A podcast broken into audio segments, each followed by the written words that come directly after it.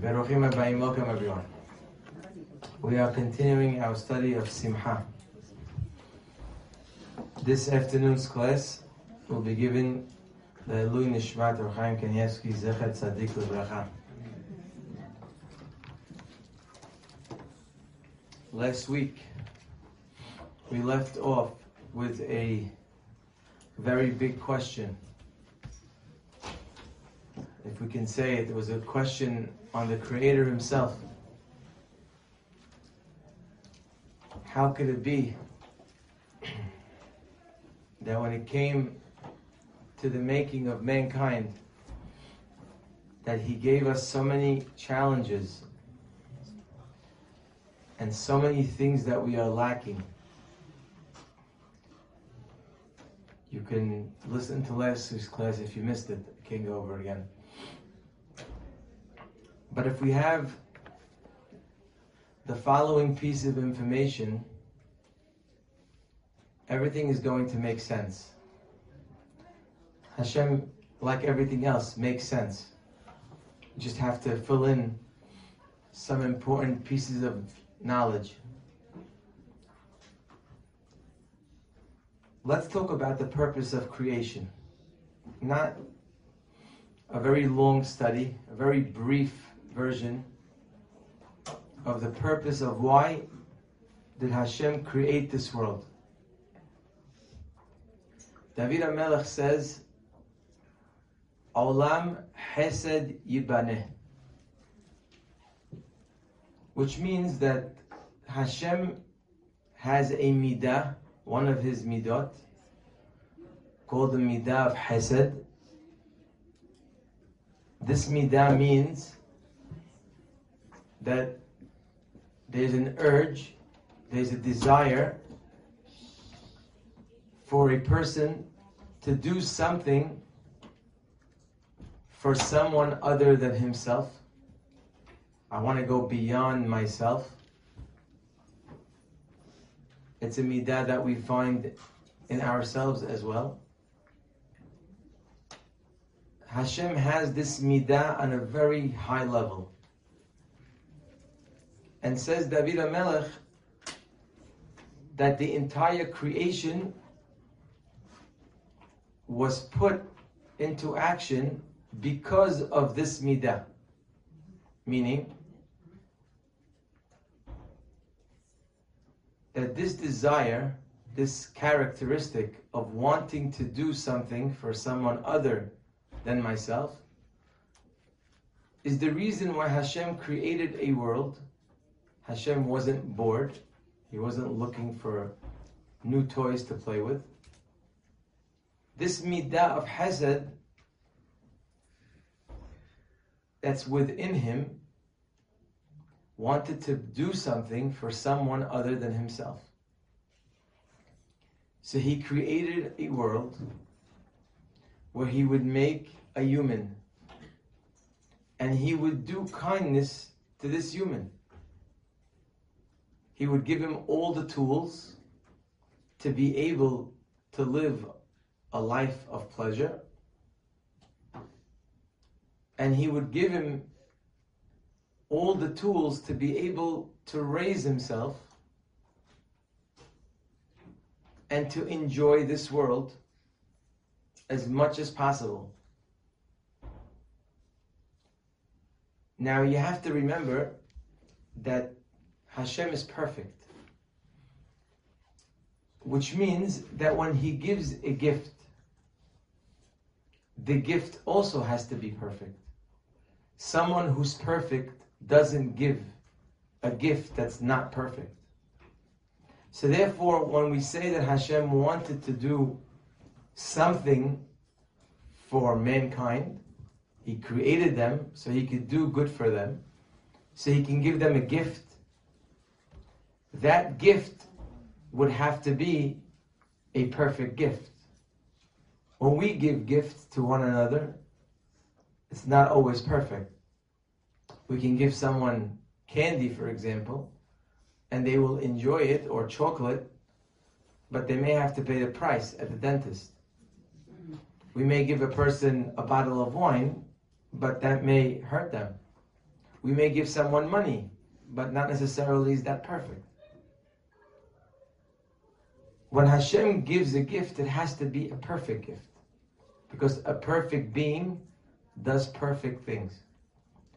So the question is what would be the most perfect gift that Hashem can give this creation that's called, that's us? What would be the most perfect gift that He can give us? So as we look around the world, we need to find what's perfect. What what is in this world that's perfect that he would be able to give us that perfect gift? And the answer is when you look around the world, you know that the only thing that's perfect is the creator of the world himself. So therefore the gift that he gave us, humans, the gift that he gave mankind is that he would give us the ability to be like him, to have his midot, to have his patience, to have his kindness, to, has, to have his midah of emet, of truth, to have the midah of compassion, to have his wisdom, to have his simha. If Hashem is perfect, then the perfect gift would be giving us the ability to be exactly, as much as possible, exactly, to be like Him. That's why we in the Torah are described as Etzelem Elokim. We are an image of Hashem. The image of Hashem means that whatever Hashem is, we are an image of that. Whatever it is that He has, were made up from the same dynamics. Which means, for example, imagine, not to compare, but imagine you had a computer that's made by Microsoft. So they have a very powerful computer that could sell for $100,000, or they could have one very small one that could sell for $1,000. But you'd say it's the same manufacturer and it's running basically the same programs, but one is way more powerful. Well, Hashem says you're a Tselem Elokim means you are a mini God. You have all of the programming that Hashem Himself has. And He gave us this gift, which is to come into this world and to be able to make ourselves exactly like Him, again, as much as humanly possible. That's the greatest gift that Hashem can give us. One might ask, I keep repeating and saying, He gave us the ability to be like Him, which means He put us in a world where we have free choice. We can be godly, or we can be the opposite. We can be compassionate or cruel. We can be kind or selfish. We could be full of lies, or we could be emet. We can be full of wisdom or full of nonsense. He gave us the ability because He didn't make us like Him. He gave us the chance to be like Him. He says, Here, I'm going to put you in a world, and you can become like me if you so choose. It will be your choice. You can become Moshe Rabbeinu, or you could become Hitler Yemashema. It's up to you. So one might ask, why would Hashem put us in that predicament? He could have done something better. Because you see, when He gives us free choice, He's taking a risk. That gift that He wants to give us, which is to be like Him, is really a risk because who says that we're going to follow through as we see many people around us are not exactly godly. Their patience is not godly. Their kindness is not godly. Their wisdom is nowhere near. So the question that we may ask, why did you, Hashem, why did you give me the ability to be like you? Why not one better? Why not just make me like you? and then if you made me like you, there's no risk involved, I would be, every one of us would be enjoying the gift of godliness that Hashem has given us without having to choose. Imagine having the most beautiful midot from the minute you walked onto this planet. So refined, so calm, so sameah, so everything perfect. Wisdom, top. Every one of us would come into the world that way. It would be so beautiful. We would be all mini gods walking around. But Hashem didn't do that. And it would seem that He shortchanged us. But in reality, if Hashem would have made us just like Him, so then by definition, it means that we're not like Him. I'm going to repeat that again. If Hashem would have made us like Him, then automatically, by definition, that means we're not like Him. Why do I say that? Because Hashem is not a taker. Hashem didn't get someone to give him what he has. Whatever Hashem has, that's something from within him. It wasn't someone that came to hand him his patience or hand him his hesed or hand him his emet or his wisdom. It was something from within the Creator Himself. Hashem only gives, doesn't take. So if Hashem would make us like Him and He would give us all of those beautiful qualities that He has, it sounds beautiful because we would all be perfect, but it would be not perfect because it would be perfection that's handed to us. And perfection that's handed to us is not perfect. Because by definition, it means we're takers. And we're not like God because God did it from within.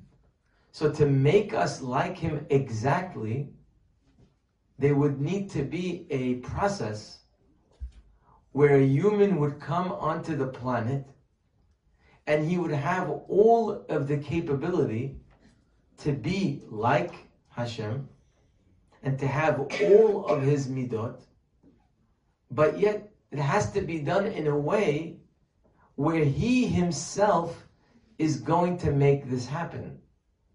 Because if it's given to him, or he has no free choice, you see, there's two ways Hashem could have done it for us. Either give it to us, or put us in a world where we would have to choose it. Either way, it's not us. Either way, it's not considered our choice.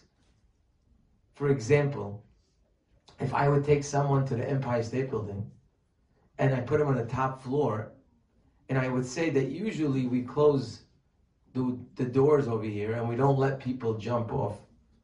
But today we have a special for you. We're going to open the door and then we're actually going to let you do it if you want. No one's going to stop you. Go ahead. It's your free choice. Jump if you would like. So probably none of us would jump uh, if we were still sane.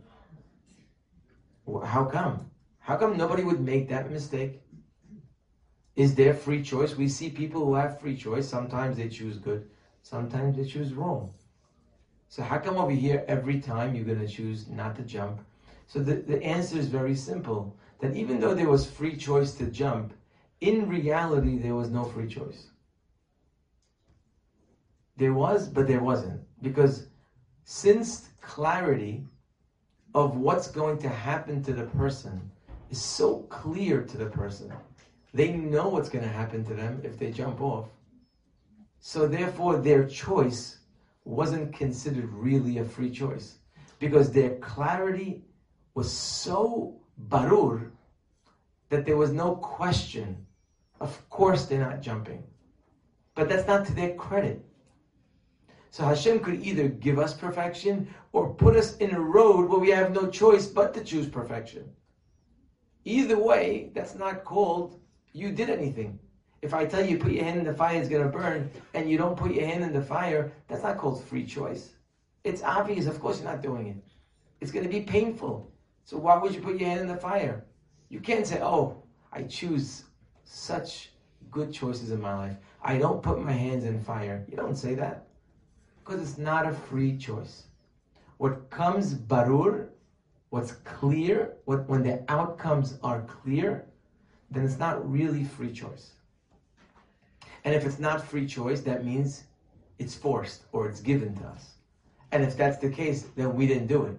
And if we didn't do it, then we're not like Hashem. So therefore, Hashem did give us the greatest gift and the most perfect gift. And that is, He gave us the ability to be like Him.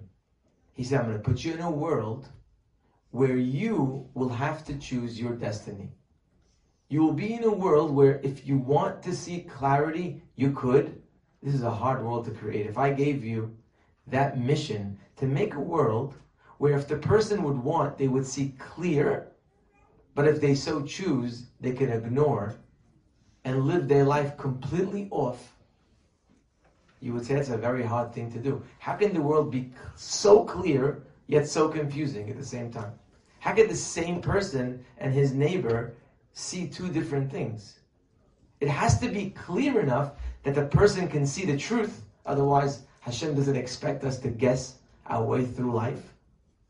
It has to be so barur, that's 100% clear, but yet so confusing that people can easily get confused. How do you do that? This is the miracle of what we call Behirah Hafshit, free choice. Hashem made such a world with such chokhmah that every one of us will have to choose our destiny. You want to be like Hashem, you're going to choose your way, you're going to make your destiny, you're going to make yourself patient and kind and wise and all the beautiful things. It's up to you. Hashem's not going to force you. He'll give you the tools, He'll help you, but He's not forcing you because it has to be from within you. By the way, this is why there is something that we all are aware of, but we may not know why it happens like that. We all know that making money, as an example, is more enjoyable. The money actually is more enjoyable than if someone gave it to you. Even though it's the same money and it buys the same things. Why would one enjoy one more than the other? And the answer is we all know that it's true because when you do it yourself, it feels better. The reason why it feels better is because that's godliness. Because when you make something yourself, that's from within you. But when someone gives you, then you are a taker. That is the opposite of being like God. That's why it can't feel as good. When you accomplish, that's beautiful. That's coming from within. That's the world Hashem put us in. A world where He desired to give us the perfect kindness, which is to be Him. And He gave us the ability and the tools to get there. But ultimately, it must be our choice. Otherwise, it wouldn't be perfect.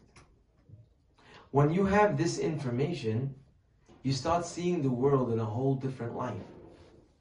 For example, let's go today to something we touched on last week, but we're going to go more into it today. Case study today will be kavod, running after honor. The Mesilat Yesharim writes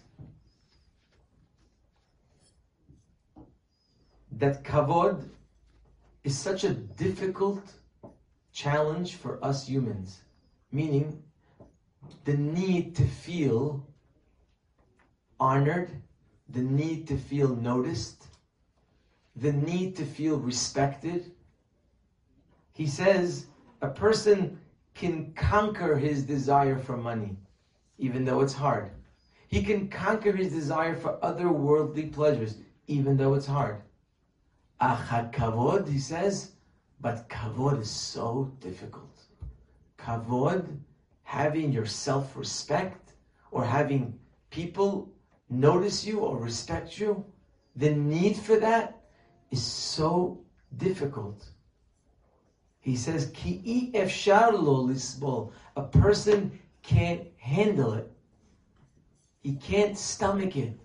To see et atzmo, to see himself pahut mehavirav, that he's in any way less than other people. He's not on the same level as others. Ve'al davar zeh, says Mesilat Yesharim, this human desire for kavod, nichshelu rabim, many people have stumbled, ve'ne'evdu, and they're gone. Kavod plays a very big role in our lives. In fact, the Gaon of Vilna says that the Mishnah Pirkei Avot that most people know, Hakin'a ve'ata'ava ve'akavod, jealousy, desires for physical pleasures, and the desire for honor, motzi'in et adam min alam, basically, they destroy the human being. Says the Gaon, the list of this Mishnah is in order. Kin'ah begins when we're very little. Already, jealousy is in our blood. And then our ta'avot come in. When we get a little older, we start to have desires for things that we didn't desire when we were younger. He says, but then kavod, kavod, honor, that never leaves you. It comes in and it's with you when you're 50, 60, 70, 90, you could be 120. Kavod is something that is very powerful. Says the Mesilat Yesharim, Hu min hamichsholot hayoter gedolim asher la'adam. It's one of the greatest obstacles of mankind. This desire to feel respected by others. Rabbi Yisrael Masalant, one of the great Baalei Musar, writes that there is nothing that destroys a person's character. In general, we have many midot, characteristics. There is nothing, he says, that destroys midot tovot, keredifata kavod, like running after honor. When we go to run after kavod, it doesn't allow us to have patience and kindness Kavod destroys our ability for refinement.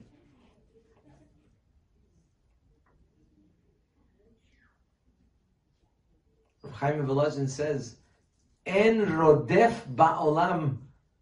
There isn't someone who pursues to destroy a human in this world more than the kavod. And we look throughout the Torah, and we see the Torah constantly giving us examples sometimes stories that were all around kavod, and sometimes just little words here and there to remind us, look at that, look at this guy, look at the kavod and what it did to him. Look how he talks, look how he reacts. I'll give you a few examples. By Lavan HaArami, as we know, Yaakov Avinu was living by Lavan for many years, and came time for him to leave. So he took his wives, Lavan's daughters, he took his children, Lavan's grandchildren, and he ran away because Hashem told him it's time to leave. Lavan was not very happy that Yaakov left. So the Pasuk says that he went to pursue him. And the Pasuk says that Hashem came to Lavan Bahalom Halayla. He came to him in a dream. Hashem came to him to talk to him in a dream. That probably never happened to you. Never happened to me. I don't think it happened to anybody living today. That Hashem would come to somebody in a dream to talk to him. Hashem came to Lavan and he told him, Hishamer lecha. Be careful. Pen. Can we just tell them outside? Thank you. פן תדבר עם יעקב מטוב ועד רע. Be careful. Do not, in short, in English, don't mess with Yaakov. Leave him alone. I know you're running after him. From the from the halom, it sounds like Lavan was going after him, and to do something that's not so, not so good to him. I don't know exactly what was to kill him, to hurt him, to jail him. I don't know. Hashem tells him, "Be careful. Do not mess with Yaakov." So now, finally, Lavan reaches Yaakov, and he tells Yaakov, "What did you do?"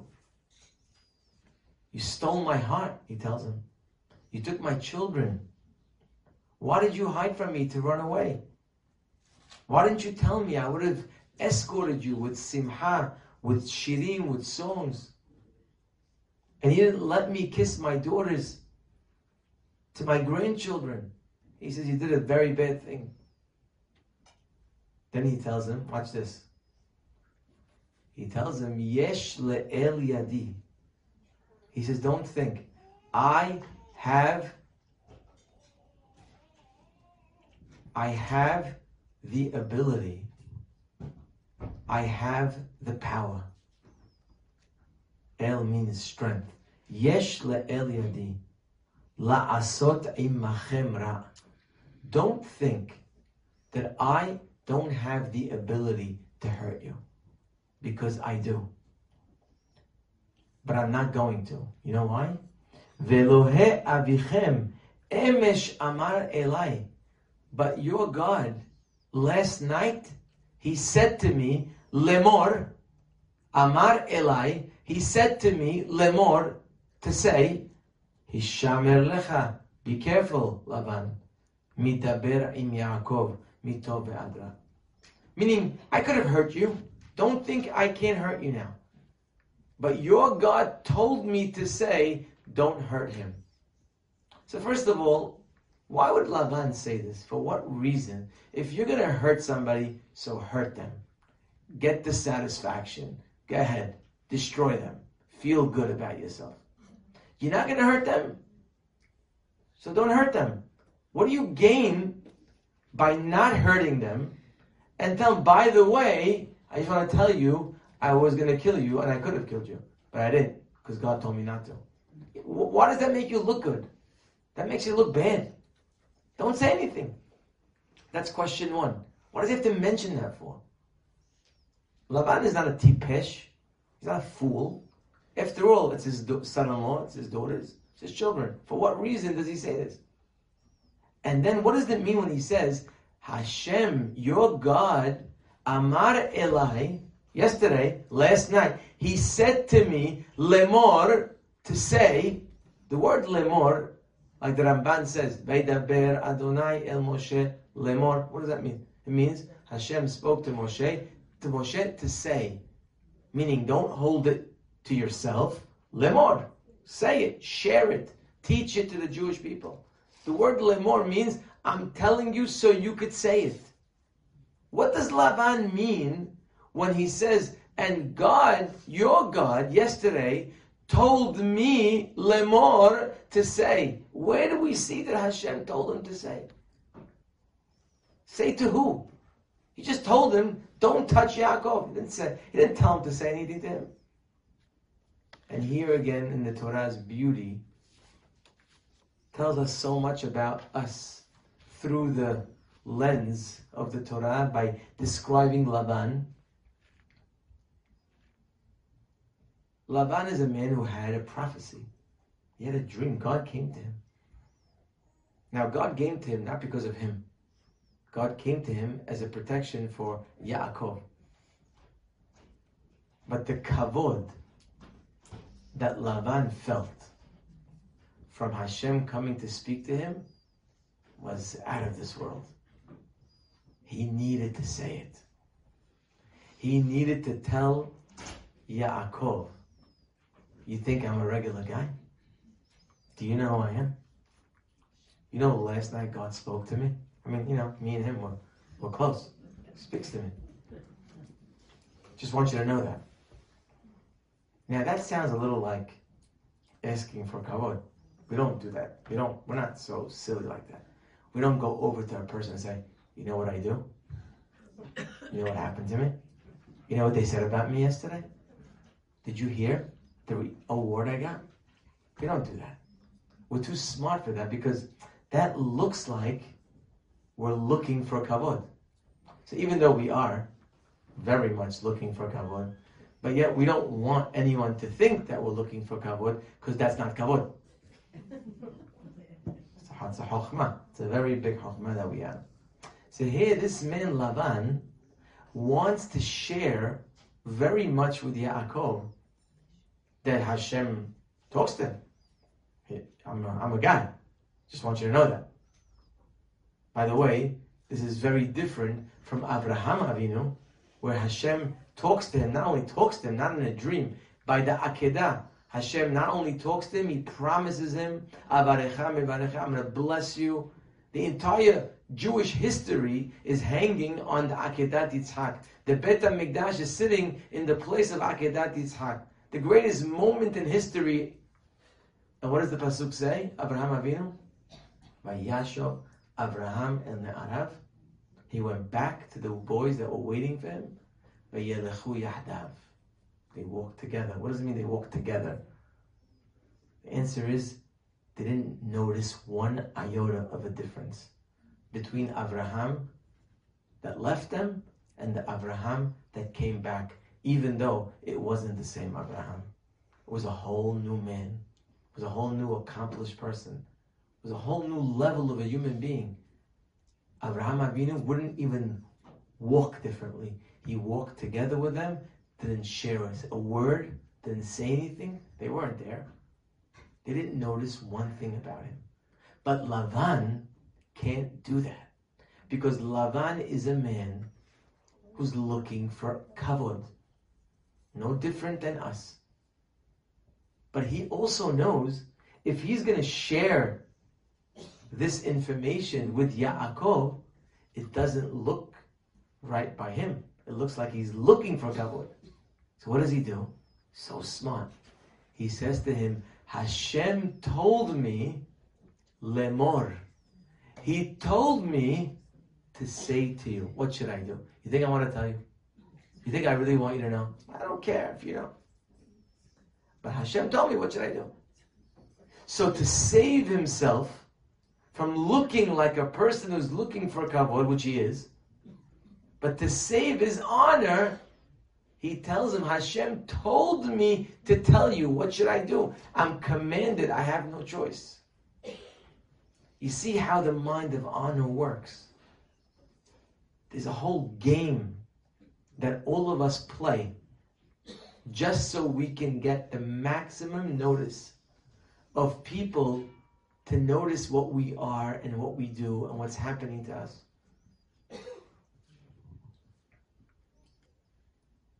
The Miraglim. What was the sin of the spies? Remember, these were men as the pasuk calls them, kulam anashim. Anashim means they were very important people. These were great men that were sent. Rashe bnei Yisrael hema. These were the chosen leaders of the Jewish people. They didn't just send any guy to go spy out the land. They sent the 12 Gedolim of Am Yisrael. And in fact, when they're listed, it says they were listed in the order of greatness. And Yehoshua wasn't the first. These were the greatest Jews alive at the time. Kulam Anashim. So, how could it be this great catastrophe that they caused by coming back and saying the wrong things and discouraging the Jewish people? That wasn't their job. They didn't come back with a report. They came back with discouragement. They came back saying, You guys can't do it. It's not going to work. They weren't sent for that. They were sent to report back. But they came with a discouraging message that caused the entire nation to go into Avelut and to cry. And for that we have Tisha B'Av and thousands of years that we suffer because of the Miraglim. But how could it be? Why did they do that? The Zohar says, the Mesillat Yesharim brings it, that these men, as they started their mission, they started realizing right now we're head of the tribes. There are 12 tribes in the Midbar. They lived in very close proximity to everybody. The leader had complete control. He saw everybody from his doorstep. You can't go anywhere. He had full control of his tribe. They came to him for questions. He knew what they were up to. Now they're going to Eretz Israel. It's a big country. It's much bigger than the desert.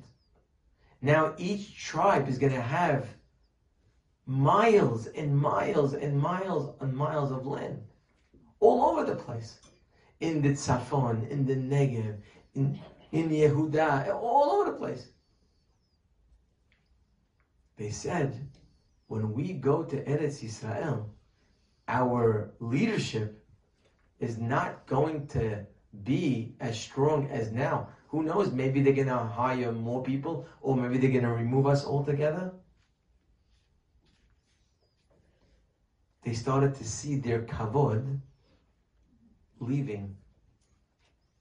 And because of that, that was their subconscious that caused them to discourage the people. You know what? Better to stay in the desert. Let's not go to Israel. We're doing good here. They found an explanation why it's better. They found the shit. Of course, they're not going to come back and say, listen, we want the kavod, we want to be the leaders, let's stay here. Of course, they're not saying that. Nobody would say that. They said, no, we can't do it. Let's stay here now. We, we're not ready for it. Maybe we're going to need more time. Whatever excuse they gave. But really, the underlying reason, says the Zohar, is because of kavod. They were afraid that they were going to lose all or some of it. Bil'am is a man that runs after kavod. Shaul and David. The Pasuk says, the Mesillat Yesharim says, why did Shaul want to kill David? What was bothering him? Again, if you ask Shaul, he would give, Shaul was a great man. Shaul was a big tzaddik he would have reasons and he would tell you this and he would tell you that. And he probably wrote books on why David needs to be captured and killed. But Hazal tell us otherwise. That the real underlying reason is because he had a kavod issue. Because as the Pasuk says in Shemuel, that when David came back from destroying the Pelishtim. says they went out to sing. But Tetzena Hanashim Mikol Are Yisrael. Women came out from all the cities of Israel. They're coming back from the war, the victory. Imagine the emotions. Imagine how happy everybody was. A war is not as it's not simple. And here they went and they won the war. What did they say? during these processions, during these uh, these parties.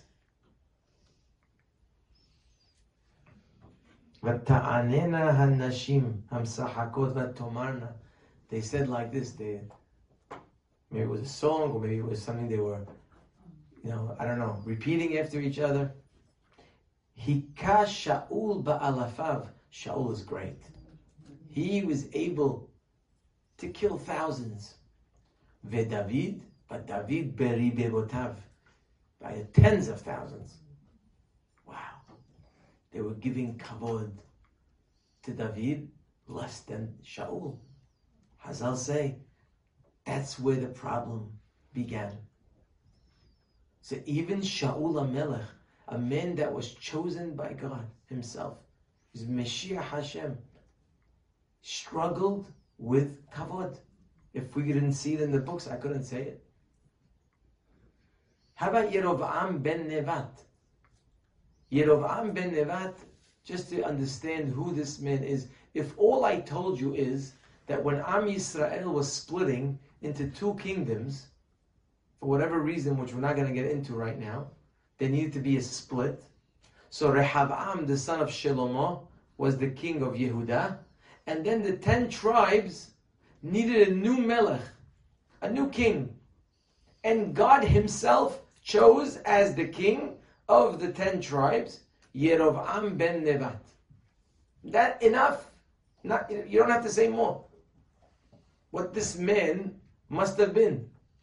But Hazal tell us that in his generation, this Yerovam ben Nevat, all the Talmidei Hachamim were small compared to him. He was a giant, he was a Gadol Hador. Today we're, we're, we're going to eulogize the Gadol Hador, Rav Chaim Zatzal. Yerovam ben Nevat was the Gadol Hador. Make no mistakes about it. When they had a halachic question, they went to Yerovam ben Nevat. Everyone was small compared to him in stature of greatness.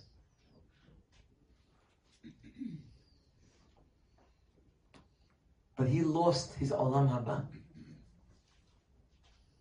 Why? Can a great man who sacrificed his life for God and for Torah and became the Gadol Hador, he can lose en lo helek le'olam haba. Why? How did that happen?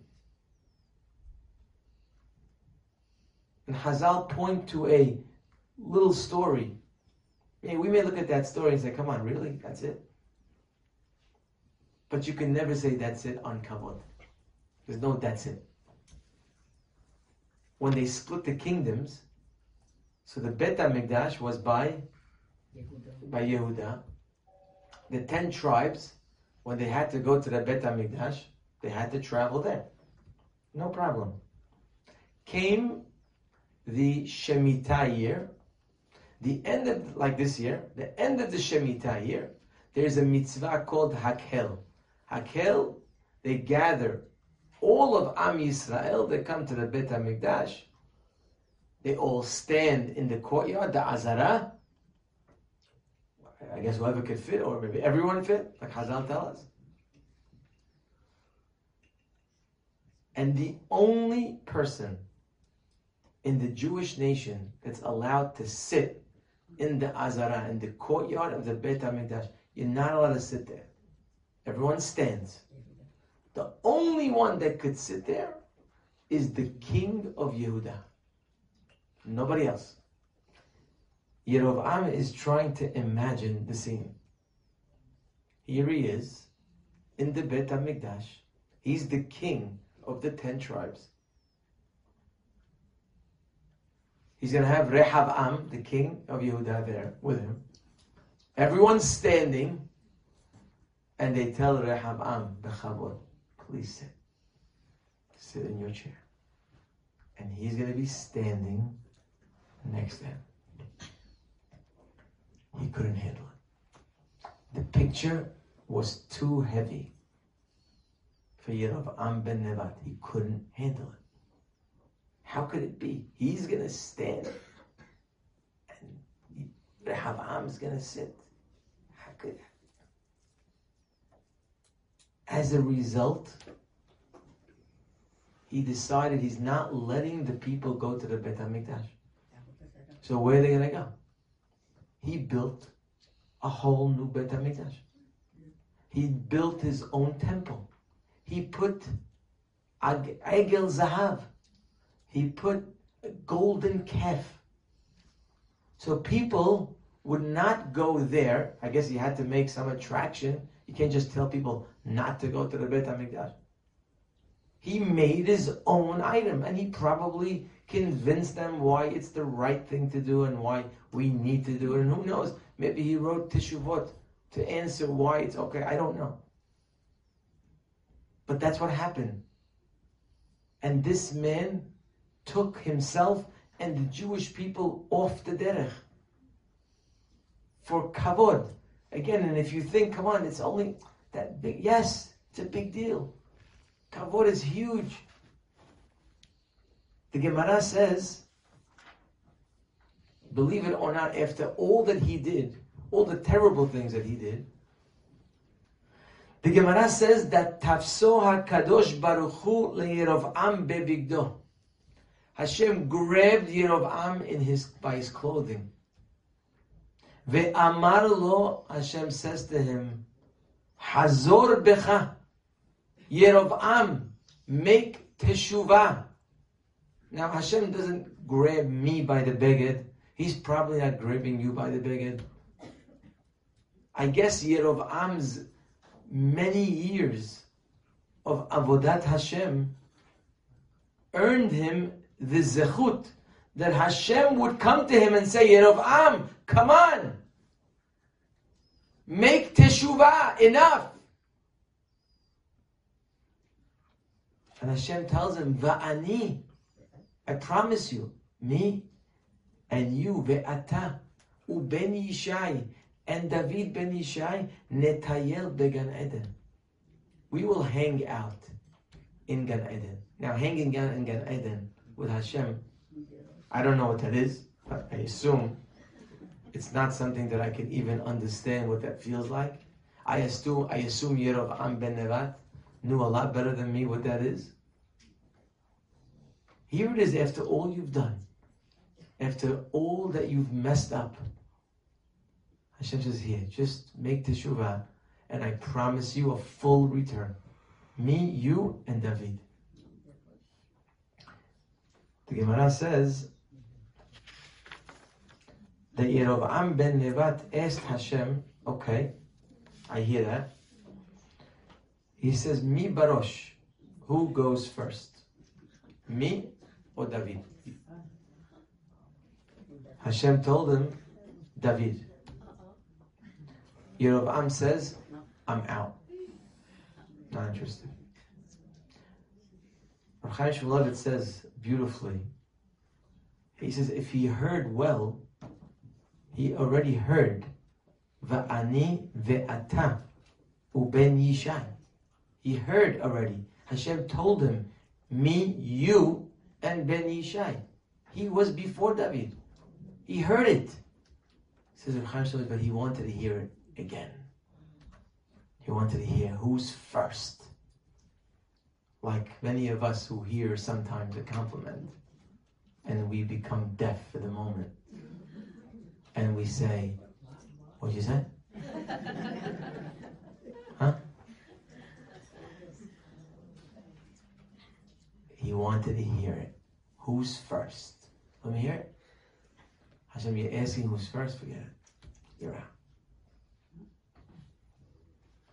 So if you think kavod is not a big deal in our lives and is not making a very big mark in our decisions, I think we're making a mistake.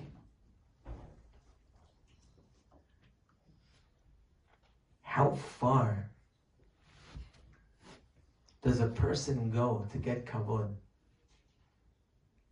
When Hashem told Moshe to go see Paro, he told him, Lech el Paro baboker. Go in the morning. Hine yotze hamayma. He's going to the Nile in the morning. Go see him there. she says, why is he going in the Nile in the morning? Why do we have to know that even? Who cares? Says Rashi, there's there's a little more here. He says that Paro every morning before anyone wakes up would go early to take care of his bodily needs, to relieve himself in the Nile, because Paro had the Egyptian people in belief that he was a god that doesn't need to go to the bathroom.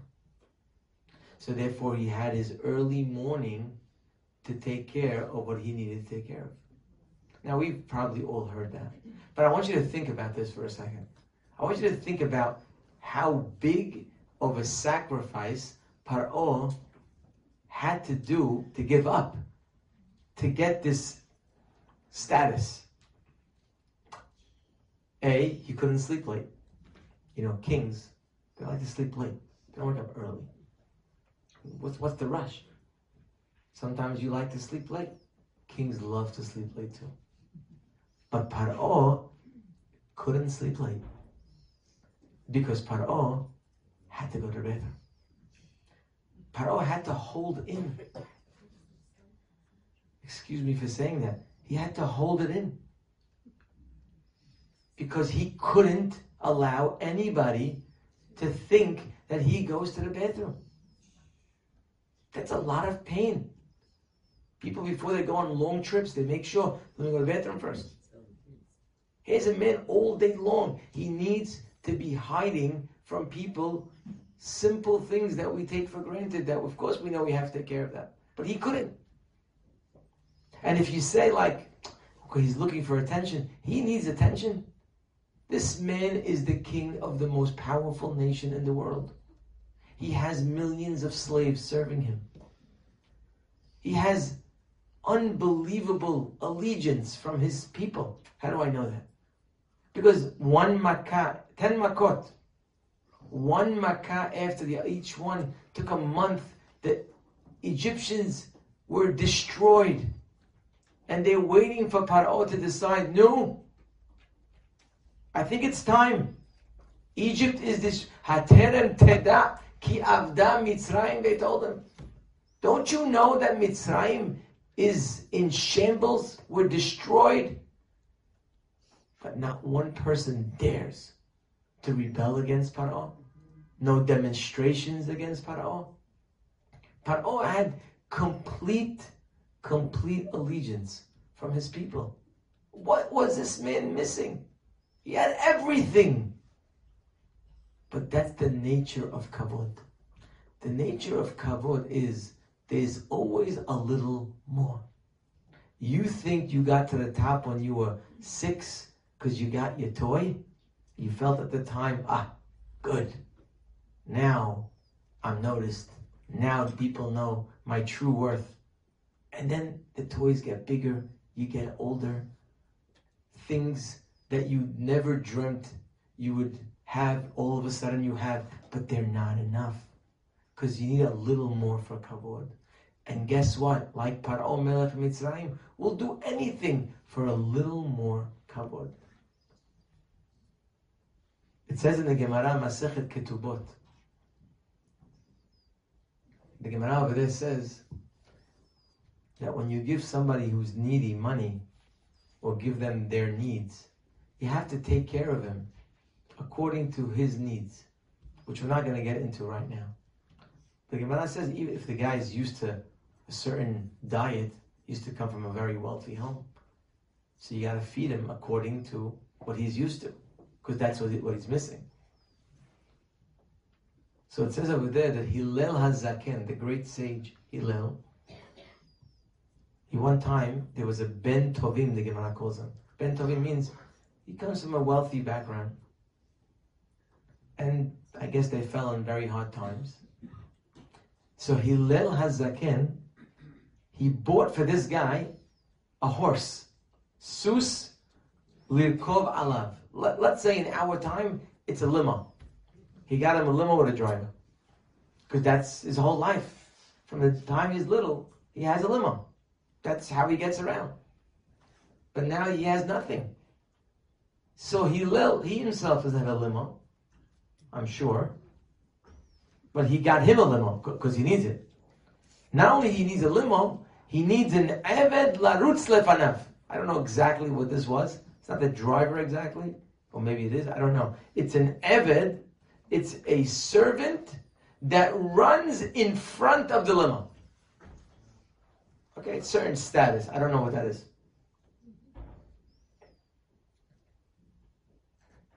The Gemara says, Pa'amahat, one time, lo matza eved larutz lefanav. The guy went on a vacation. I don't know what happened. Hillel could not find someone to do that job of running in front of the horse of this kid. Veratz lefanav shelosha milim. Hillel himself ran in front of the horse with this kid on it for three mil. Let's call it three miles. That's 45 minutes, half hour, an hour. That is the big question here. There's something called zaken Lefi. Which means if you're an older person or a respected person like Hillel, Hillel, He was the great sage of Am Yisrael. He doesn't have to do this. It's not according to his kavod to do such a thing. It's not kavod Torah either. It's not appropriate. Kavod Torah, there's a certain kavod that a Talmid Hacham has to have, not for himself, but for the Torah that he represents. He can't be running in front of horses.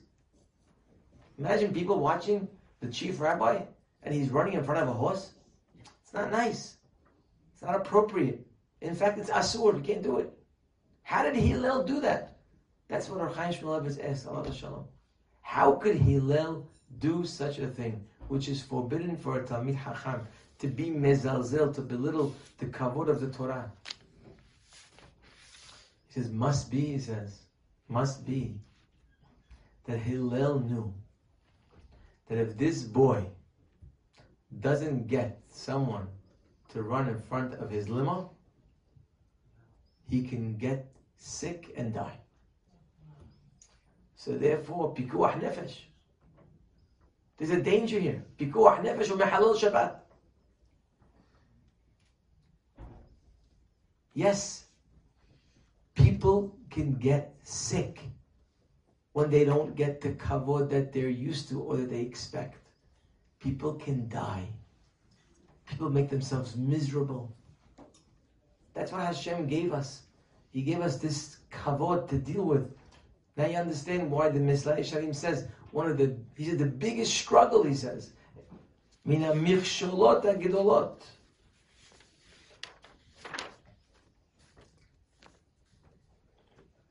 Mina michsholot hayoter gedolim asher la'adam. From the biggest struggles of mankind. And of course, as you know, struggles means unhappiness. Struggles means frustration. Struggles means pain. Struggle means sickness. Struggles means death. Kavod is something, I gave you a few examples. We can go on for months and months of examples in Torah and in history.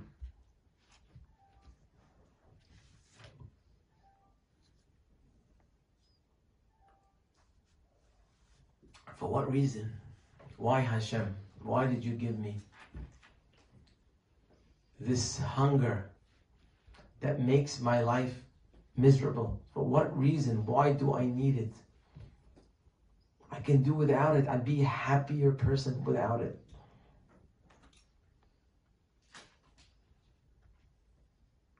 You know, the word midot, we translate as character. The word midah, midah in Hebrew, means measurement.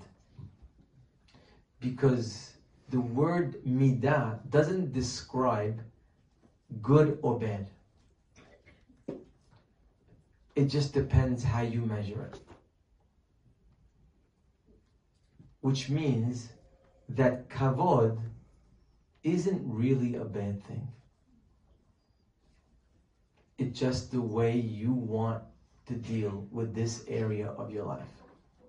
It's going to be your free choice. Either kavod could lift you or kavod could destroy you. It's part of the plan. Hashem could have given you the good kavod without you having to choose. But like we said in the beginning, then there's no purpose. Meaning, meaning that you would be getting kavod. Hashem wants you to make kavod. Let me explain what I mean. In this world, everything that we know has a value. This table has a value, this chair has a value, people's work have has value.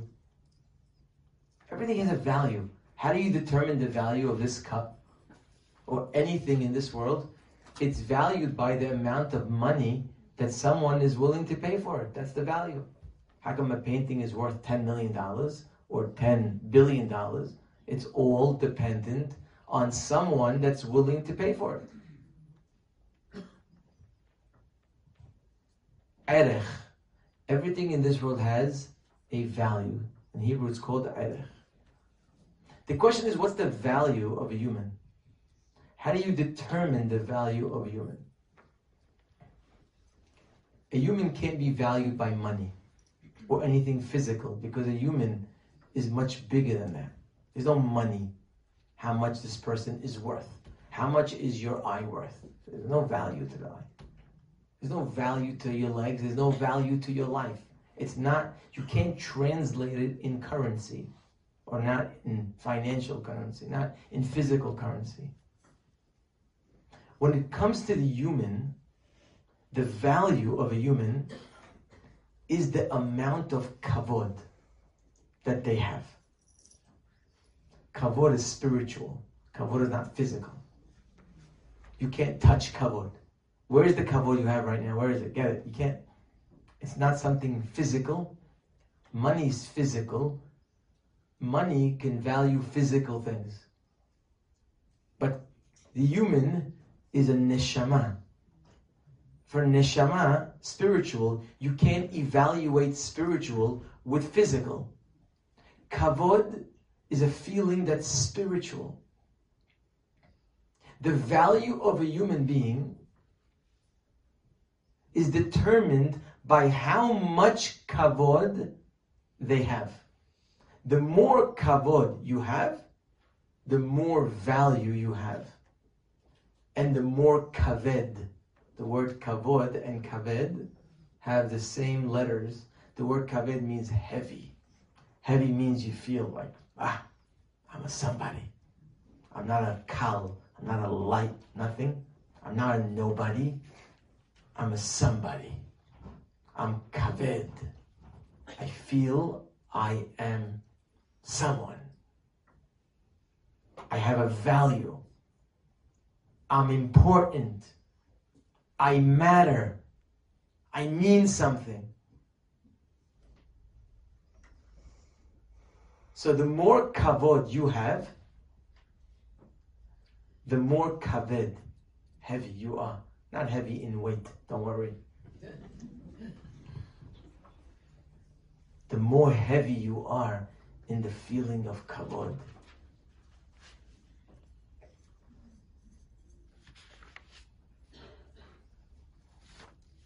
And by the way, Many people don't know this because all our lives we've been hearing that we have to run away from honor and run away from kavod, and kavod isn't good, and kavod could destroy you, and it destroyed Yerovam ben Nevat, and it destroyed Bil'am, and it destroyed. You're right, like we just did. But actually, kavod is something that we all need. We actually can't survive without it. Our rabbis tell us that kavod is so essential for the human, it's no different than food. The same way a person cannot say, you know what, I'm deciding to live and go on with my life, but no more food. That's it. I'm done with food. Otherwise, I'm going to live. We tell the person, not possible. You can't live without food. It's just not humanly possible. A rock can do it. You can't do it. If a person would tell you, I want to live my life without, I don't need kavod. I'm good. I don't need honor. I'm good without it. You tell the person, sir, you cannot do it. It's not possible. You cannot live life without the feeling of kavod. You have to feel a value. There is no way to live for a human if they feel worthless. If you feel worthless, you will probably jump off a building. You will not be able to make it. You need to feel value. That's why one of the more important things when you raise a child is to give him a feeling of value. Because the only way he can make it is he needs to feel that kavod. Now you might be asking, so wait, I'm very confused. I'm very confused. We just spoke for an hour about how terrible kavod is, and now we're saying, no, no, no, no, no. It's essential. You need it. Otherwise, you're not going to make it. In fact, give it to your children. What are you doing to us? What is this? Well, you'd be surprised to know that the creator of the world that we emulate every day when we repeat the malachim's words of praising God, they say as follows: Kadosh, Kadosh, Kadosh. They just keep saying Kadosh. Kadosh means awesome. Kadosh means like nothing else. Kadosh means wow, in awe. That's what Kadosh means. And every time they see Hashem and they realize, they go, wow, Kadosh, Kadosh, Kadosh. They keep going. We say it three times, but they, they don't stop. Melo kol haaretz. The world is full with kevodo, his honor. Imagine such a terrible thing like kavod. And Hashem wants us to know Him as His honor. Kevodo. I guess it's not such a bad thing then to have kavod. Hashem Himself says that I'm a kevodo.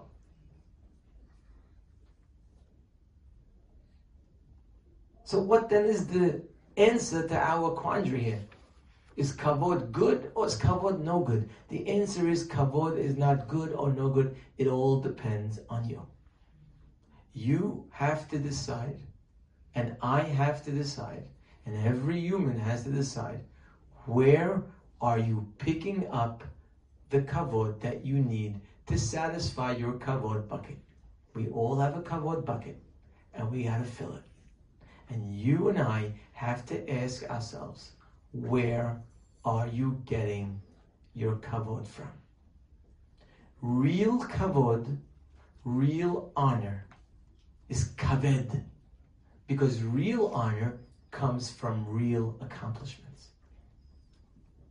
When you are accomplishing as a human being, when you're learning, so you're expanding your wisdom, when you're sacrificing for the right things, when you're giving of yourself, when you're becoming a Baal Hesed, when you are becoming a patient person, when you're becoming a Rahum, Vehanun, when you're becoming Emet, when you are filling yourself and filling your neshama and filling your life with real value, real value is anything that's godly.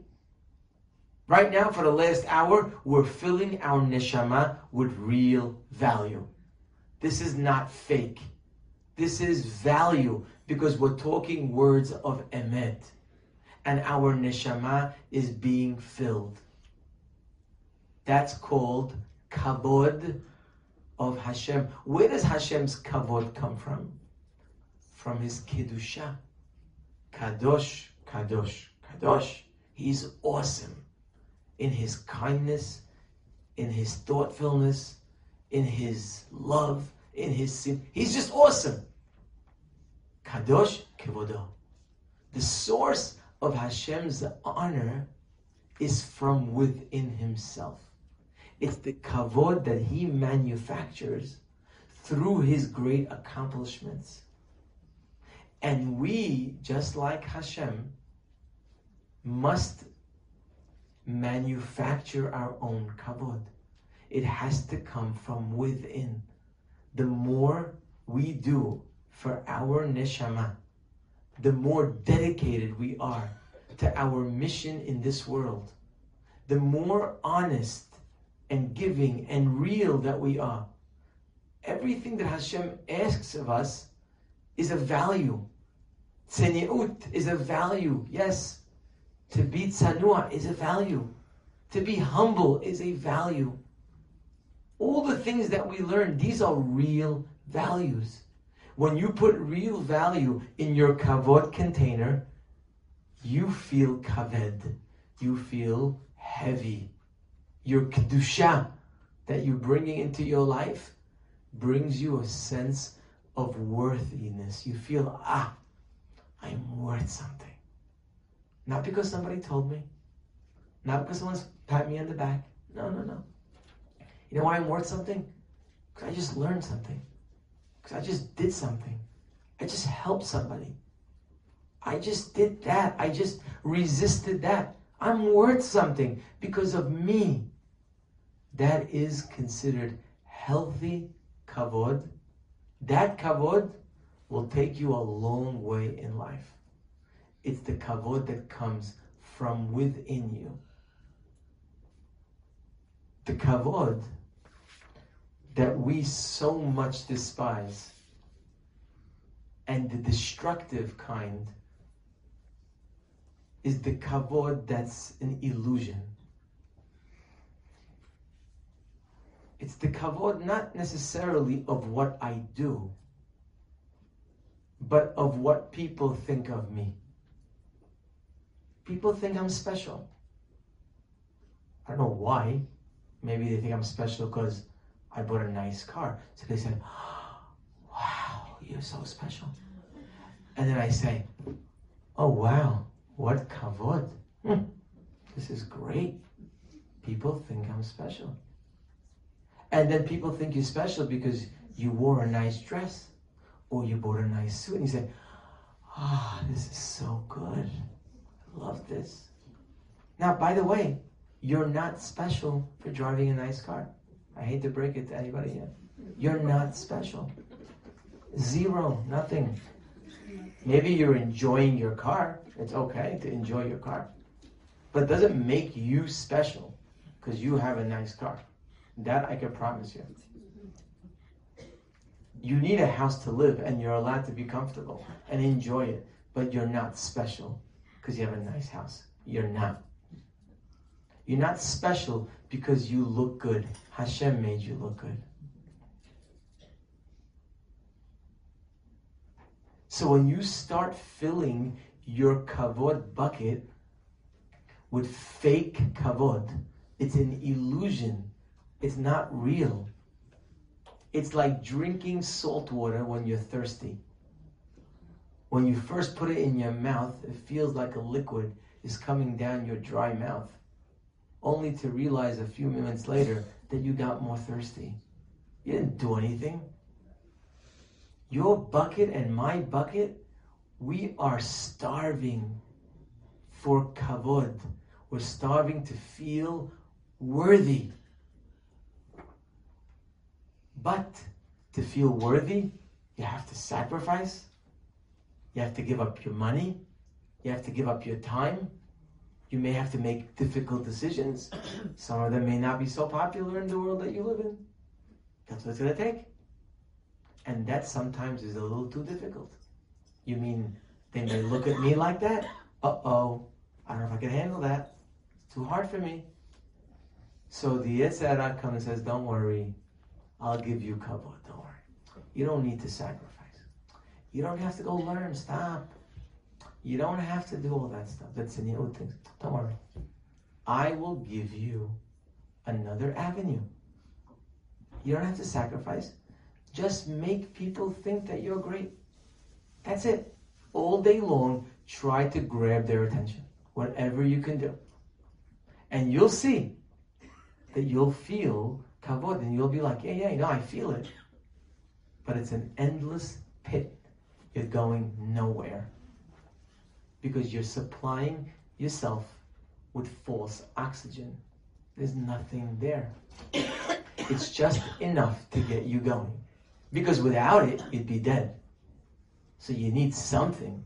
So you get the kavod, and it keeps you going for a little bit, and then all of a sudden, oh, I need more. I can't, I need more. I need more kavod. I need people to say hello to me. Let me see if that guy smiles to me. Okay. Oh, I got my invitation in the mail. Okay, I'm somebody again. Ah, I was almost feeling like I was gonna fall off the bridge, but now I'm good again. Ah, I got the phone call. Good. And we play this game all life. Just like this. Up and down, up and down. Who likes me? Who doesn't like me? Who notices me? Who doesn't notice me? Who thinks I'm good? And all day long, we're worried about the kavod that people are to give us, and we run after that kavod. And it's detrimental to our spiritual health and it's detrimental to our physical health. And this is the challenge of mankind. Hashem put us in a world, and you got to decide. Hashem could have given us the kavod from birth, but then what did we do? What accomplishments do we have? What value do we have? Oh, it's the value that God gave us? But that's not godly. The value that we need to fill up is the value that we make. The weight that we put on, not the weight that's given to us. This is the challenge of mankind.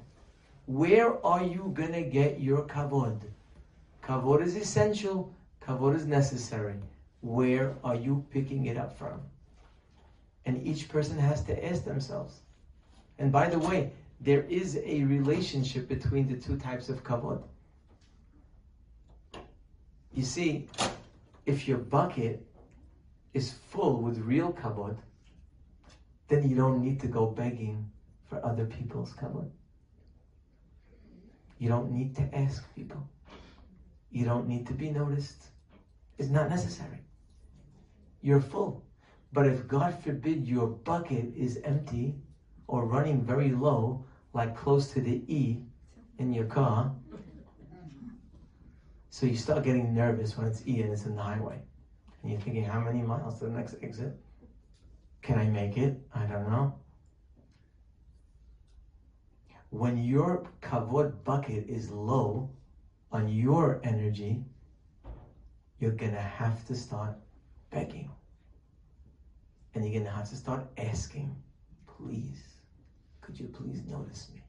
Please. Tell me I'm somebody. Please, please, please invite me. Please.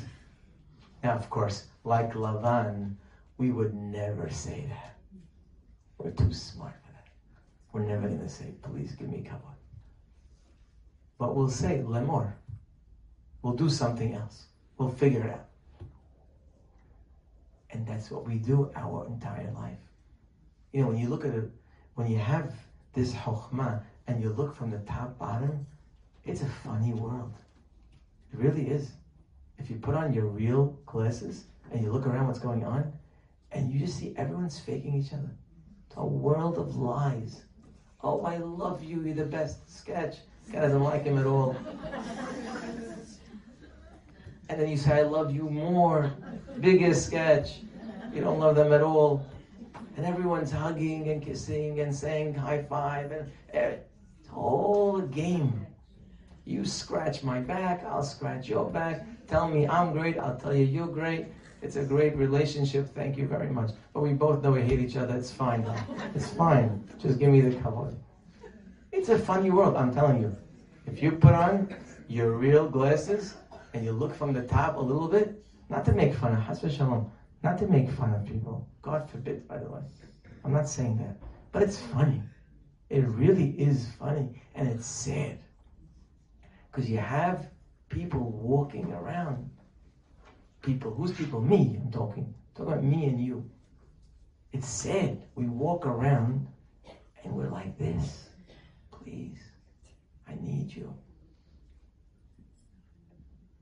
It's very sad when humans don't get their own energy. Kavod is a choice. Hashem put us in this world to choose our own nutrition. You decide. Each one could decide. Are you making it from within or are you going to beg for it outside? You see, why did Hashem have to make us beg for it outside? Because He makes us need it.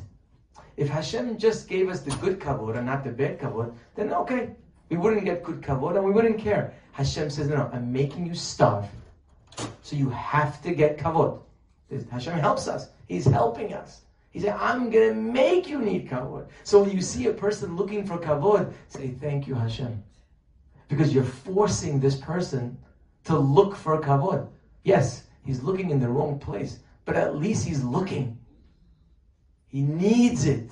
Hashem could have made us very satisfied, like the cow, like the squirrel. We don't need kavod. Who cares? I don't care. But then what would be of us? When would we look for real kavod? Baruch Hashem, we're talking to each other today. We know this story. We know the frustrations. We understand it. So one day we wake up and say, you know something? How many times am I going to fall for this? That's it. Enough. Let me work on it. But because Hashem put a fire under us, He says, you need to fill up that gallon. You can't walk on empty. Our job is to figure out where to fill up from. Ura kevodi, says David HaMelech. when he refers to his neshama, he says, awaken kevodi, my honor. He called his neshama his honor. One might think, David, hey, don't talk like that. Your honor. You're talking about yourself? Yeah. He's talking about his neshama, kevodi, the honor that he got from his neshama. But what his neshama did. Lachen samach libi, says David HaMelech. Vayagel kevodi. My kavod is rejoicing. Ah, it feels so good to get your kavod from within. It feels so godly. And we don't have it. You need to make a lot of noise, like the Gemara says. Famous Gemara in Masechet Baba Metziah. The Gemara says that if you would fill up a barrel with gold coins all the way till the top, and you would try to shake that barrel, you wouldn't hear a thing. You would think there's nothing there. But if you take one gold coin, or even a silver one, or even a rock, and put it in that barrel by itself, and you start shaking the barrel, you would think there's nuclear bombs in there. So much noise. The Gemara is describing our situation in life. When a person is full of kavod, if you have your own gold coins, then you don't need to make noise. You don't need to flatter. You don't need to get flattered. You don't need to stand out. You don't need to get noticed. Not necessary. You don't even hear of the person. But they're full. Why would they need any outside gold coins when they're full?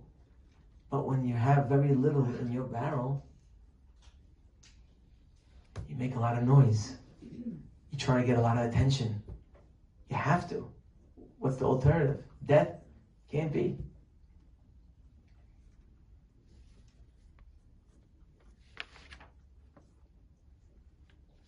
Hashem puts us into this world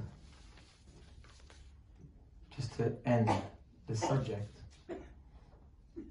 He puts us in this world when we're little.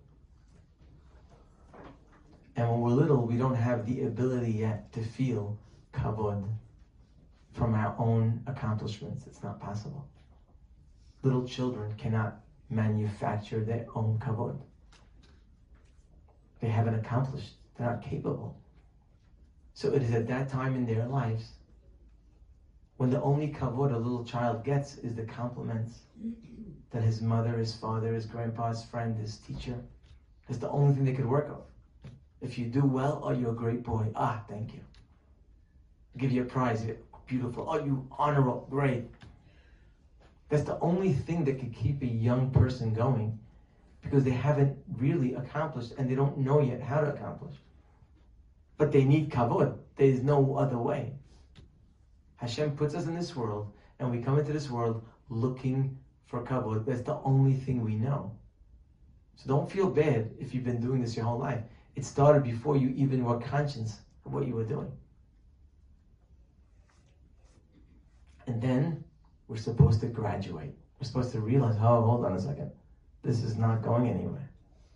This is not the way it's supposed to be. And he's supposed to start transferring your kavod from them to you. And of course, the highest level would be if you're only about you and it doesn't matter what other people say. Not because you don't care about people, because the kavod comes from within me. I don't need that. That would be the highest level. It's a very high level. But it's not all or nothing. Meaning, you can be a real person who does real things and also enjoy when people compliment you. Okay, so you haven't gotten to the top top, but you're doing good. You know when the real test of who is actually winning in you, your kavod or other people's kavod?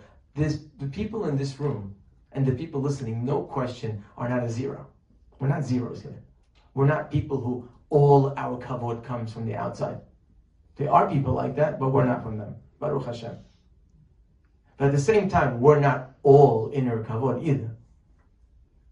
So we need to grow to that. One of the big questions, if you want to know where you are in this kavod atmosphere, is what happens when the inner kavod collides with the outer kavod. Mm, hear that? Now, sometimes, look, I give a good class. That's a good thing. It's an inner kavod. Nice. And then someone will tell me, Rabbi, that was great. Ah, that goes hand in hand. I like the comment, I like the class, I'm doing good. Beautiful. But sometimes in life, the inner kavod is on a collision course with the outer kavod, meaning the people that are looking at you are not really loving what you're doing. Even though it's what you should be doing. You know it's the right thing to do. But you may get comments, you may get looks. So now what happens to you? What happens to you when there's a collision course of the outer kavod or the inner kavod? That's a good test to know if your inner kavod is beating your outer kavod. You probably have both. We all have both. And we're looking to go to the top. But one of the big tests is when you struggle to do the right thing because of other people. That means your thirst for outside kavod is greater than inner kavod. And that should be a wake up call. Hey, this is not where I'm supposed to be. And we have to keep elevating ourselves. And the interesting thing about kavod is that no matter how much you elevate yourself, you always have to be careful. Because right when you get to the top, that could be your biggest challenge. When you get to the top, all of a sudden, you'll find kavod waiting for you right there. And you have to be very careful. And I'll end off with this story. The Gemara says in Masechet Berachot that there was once a position to fill in Am Yisrael to be the Rosh Yeshiva of Am Yisrael in Bavel. in Eretz Yisrael, excuse me. And they finally came to choose a rabbi that we're familiar with, Rabbi Elazar ben Azariah. Very young man. He was a big tzaddik, very big scholar. They chose from all the choices they had, they said he's the right guy. So it says the Gemara that they went to ask him, they said, Ni lemor. Is it good for you? Would you accept to be the Rosh Yeshiva? Amar lehu. He said what every smart man would say. Izil ve'imlich be'inshei beiti. Let me go ask my wife. Nice, smart. Smart man. He says, let me go ask my wife. He went and he asked her. Amar leh now imagine, this is Rabbi Elazar Azariah's wife. Okay, these are from the greatest people in the history of the Jewish people. No rabbi today even comes close to Rabbi Elazar ben Azariah. So he went to his wife, the Rebbitzin, and he says, listen, they gave me uh, an offer to be the Rosh Yeshiva. What do you think? She tells him, Dilma me lach. They may remove you. They may kiss you like they kissed the first guy before you. The reason why there's, a, there's an opening is the previous one was asked to step aside. They tell them, she told them, hello, what are you doing? You're going to get yourself in the same mess as the one before you. They may one day get rid of you. Amarla, he said to her, listen, a man could use a nice cup even one day, even if the next day it breaks. But at least he used it for one day. And he took the job. Now, this conversation is so bothersome and troubling that two great people would have such a discussion. Imagine the great rabbi goes to his wife and she says to him, Well, they might get rid of you, so like you're gonna be embarrassed. And he says, I'm not, I don't care. Even kavod for one day is good. I, I would have thought the conversation is like, what does Hashem want from us? What's Ritzon Hashem? is going to be, you know, what, what other things are we going to be missing out on? Nothing like that. The whole discussion is kavod. She says, you're not going to get enough kavod because you might get pushed aside. And he said, I don't care, even one day of kavod is good enough for me. Shocking. I'll tell you the real explanation. The real explanation is that Rabbi Elazar ben Azariah's wife told her husband, who was a pure Oved Hashem, he was a man whose bucket was full of kavod from himself, was pure L'Shem Shamayim. She told him, when you get to be the Rosh HaYeshiva, you're going to start to like it. And then you're going to start worrying, Dilma me avrin lach. Every day when you decide to make a decision, instead of deciding good, right, wrong, you're thinking, wait, if I do this, they may kiss me. If I don't do this, they may get upset with me. Oh no. Dilma me avrim lach is going to start to play a role in your life. You're going to start worrying about your position because even though now you don't care about any position because you don't have it, but once you get the kavod, oh, kavod is like it's drugs. You get a high. It's not. You don't have to look for kavod to like it. You could be not looking for it, and all of a sudden it comes, and then say, "Wow, this is good." She says, "I'm worried about you. Right now, you're a pure Jew. Just leave it at that." Because if you take this job and you start getting the kavod and you're going to want more of it, and now your whole life's decision making is going to be different. I'm worried about you.